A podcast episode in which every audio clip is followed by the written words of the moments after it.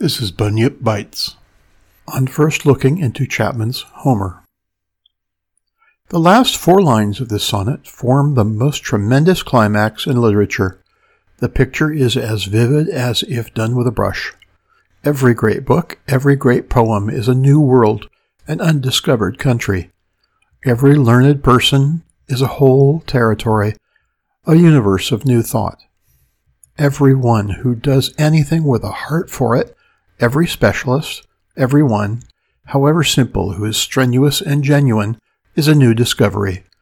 Let us give credit to the smallest planet that is true to its own orbit. Much have I traveled in the realms of gold, and many goodly states and kingdoms seen. Round many western islands I have been which bards and fealty to Apollo hold. Oft of one wide expanse had I been told that deep-browed Homer ruled as his demesne. Yet did I never breathe its pure serene till I heard Chapman speak out loud and bold. Then felt I like some watcher of the skies when a new planet swims into his ken. Or like stout Cortez with eagle eyes, he stared at the Pacific, and all his men looked at each other with a wild surmise, silent, upon a peak in Darien. John Keats.